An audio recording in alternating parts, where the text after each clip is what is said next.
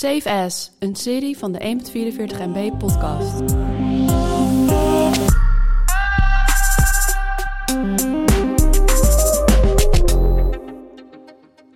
Wie gaat er tegenwoordig nog naar een website? Want alles heeft toch een app? Uh, dit jaar waren een aantal websites die we toch wel heel vaak hebben bezocht. Vast geen verrassingen, maar toch onze top 5. Nummer 5. Dan mag ik beginnen dit keer. Zeker weten, Bram. Uh, ik heb op nummertje 5 staan Sneakerjagers. En Sneakerjagers is een soort van Tweakers Price Watch voor sneakers. Uh, dus als er nieuwe schoenen uitkomen van Nike of een ander merk, dan kun je daar een uh, reminder van krijgen. Maar je kan dus ook kijken welke schoenen, welke prijs daar zijn. Ja. En dat loont best wel. Dus als je zegt van ik wil een bepaald model schoenen en je voert hem daarop in, dan kan je soms best wel obscure webshops vinden die hem voor een, uh, een andere prijs hebben. Oh, nice. Ja. Ik heb op nummer 5 staan coronatest.nl. En dat is niet omdat ik heel vet, het heel vet vind om mezelf op corona te laten testen. Maar wat ik wel vet vind. Wat ik wel vet vind. Ik heb me uh, dit jaar twee keer laten testen. Omdat ik twee keer klachten had waarvan ik dacht: oké, dit is niet oké. En ik wil niet andere mensen aansteken. Stel dat ik het heb. Dus toen ben ik twee keer naar een testraad gegaan. En de manier waarop coronatest.nl werkt. Hoe snel dat uit grond is gestampt. En hoe goed het werkt. Dus van het maken van een afspraak tot uh, het terugvinden van de resultaten.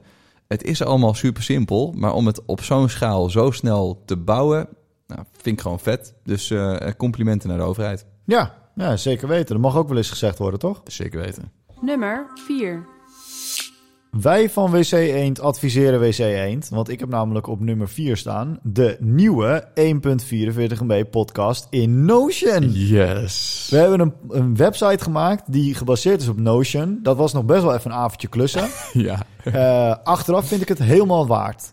100%. Want we hebben nu een soort van... Ja, Notion is voor ons gewoon een database. Uh, rijke database, waar we heel veel toffe dingen in kunnen zetten. Ja. En de website uh, is gewoon een, een inkijkje in die Notion. Wij bepalen Ja. wat je ziet van die Notion. Ja. Uh, dus nou, dat is mijn tipje. Ga daar even naartoe. Want je kan ook alle tips die we hierin geven... kun je gewoon makkelijk daar terugvinden. Hoppakee. Oké, okay, ik ben uh, sinds dit jaar op mijn nummer 4 heb ik reddit.com staan. En dat is natuurlijk iets wat al ontzettend lang bestaat. Ja. Uh, maar ik ben erachter gekomen dat Reddit eigenlijk best wel een hele goede bron is voor heel veel verschillende dingen. Ja. Dus ik ben me daar uh, ik ben me gaan inschrijven op de Dutch Fire. dus over beleggen en dat soort dingen. Ik ben me helemaal ingegraven op Reddit over battle stations. Hoe je het beste je bureau kan bouwen en dat soort dingen. Het is gewoon... Het is gewoon lekker een fijn, nerderig hoekje van het internet... waar over heel veel verschillende onderwerpen wordt gesproken... op een hele grote community. En nou vind ik het vet. Een soort uh, forum hè, eigenlijk van vroeger. Forum van vroeger. Nummer 3. Speed Hunters. Um, ja, een site die ergens in de juiste jaren 2000 is blijven hangen.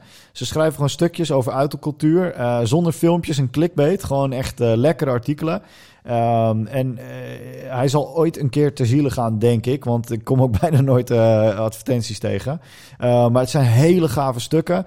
En dat laat voor mij zien wat autocultuur is. Het gaat niet alleen over Ferraris en Bentleys en dat soort dingen. Maar juist over Mazda Miati's en, Ja. en, uh, en, en cappuccino's. Uh, Suzuki Ja. cappuccino's, dat is een autootje. Dus gewoon mensen die het echt doen omdat ze het onderwerp vet vinden. En Ja, die, zozeer, eh, ja, ja, en daarom lees ik het ook graag. Omdat het altijd Ja. over andere gekkigheden gaat. Voor het spel en niet voor de knikkers. Juist. Oeh, mooi. Ik heb op nummer 3 Pitch Deck Hunt staan. En dat is een uh, verzameling van pitch decks. Dus daar vind je eerste presentaties van Airbnb en van allerlei andere Ja. start-ups en zo. Ja. En uh, gewoon lekker om even doorheen te klikken om te kijken hoe andere mensen een slimme verhaal bouwen. Nummer 2. Ja, voor mij uh, een corona-siteje op nummer 2. En uh, even ook al een heads-up, ook op nummer 1. Ik heb de RIVM corona-cijfer website, heb ik op nummer 2 staan. Ja. Uh, voor een officieel corona-dashboard was, was dit de site waar je naartoe ging om te refreshen iedere dag om te kijken of er uh, al nieuwe cijfers waren. Geen idee wat er mis is gegaan met de huisstijl van de RIVM, want die is niet helemaal uh, in lijn met de rest van de, de overheden. Ja. Uh, een soort van ziekenhuis jaren 90 stijl heeft het. Um, maar uh, wat ik er apart aan vond, of, of positief aan vond, uh, ik heb ooit voor het RIVM mogen werken met een uh, bedrijf. En toen namen ze bijvoorbeeld crisissituaties al heel erg serieus. Terwijl wij zeiden van ja, wanneer komt dat nou voor? Maar dat vond ik heel erg gaaf. Deze ja. site is eigenlijk bijna niet uh, onbereikbaar geweest op Ja. een enkele keer na. Eh, terwijl de traffic natuurlijk echt gigantisch was op Ja. een bepaald moment. Vond ik heel erg goed. Ja, vet, vet. Ik vind dat dat, eh, dat dat soort dingen vaak goed worden geregeld. Ik heb op eh, nummer 2 staan. Oké.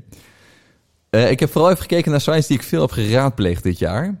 En eh, ik ben dit jaar verhuisd. En ik heb eh, heel vaak de website speedtest.net gebruikt. Oh ja. Omdat, eh, omdat ik zoveel. En ik denk voor veel mensen is het dit jaar ook wel het jaar geweest van het optimaliseren van je thuiswerkplek. En dan is het toch even zoeken waar je de beste wifi hebt en waar je het beste kan gaan zitten. En ik vind speedtest.net gewoon zo'n fijne tool om goed te zien wat je snelheid is en dat soort dingen. En het werkt gewoon lekker. Dus, ik heb eh, wel het gevoel dat ze inmiddels helemaal kapot gaan van trackers en zo. Hoe bedoel je? Ja, vroeger was het gewoon een nerdentoeltje, maar inmiddels zijn ze helemaal eh er staan- Er gecommercialiseerd. staan wel een paar advertenties op, ja. Ja, maar volgens mij ook de data die je er naartoe geeft over je snelheden en zo gebruiken ze ook om te verkopen. Zeg maar, Hmm. welke provider heeft welke snelheden. En, eh, Hm, boeiend. ik gebruik ze niet meer inmiddels. Oké. Nummer 1.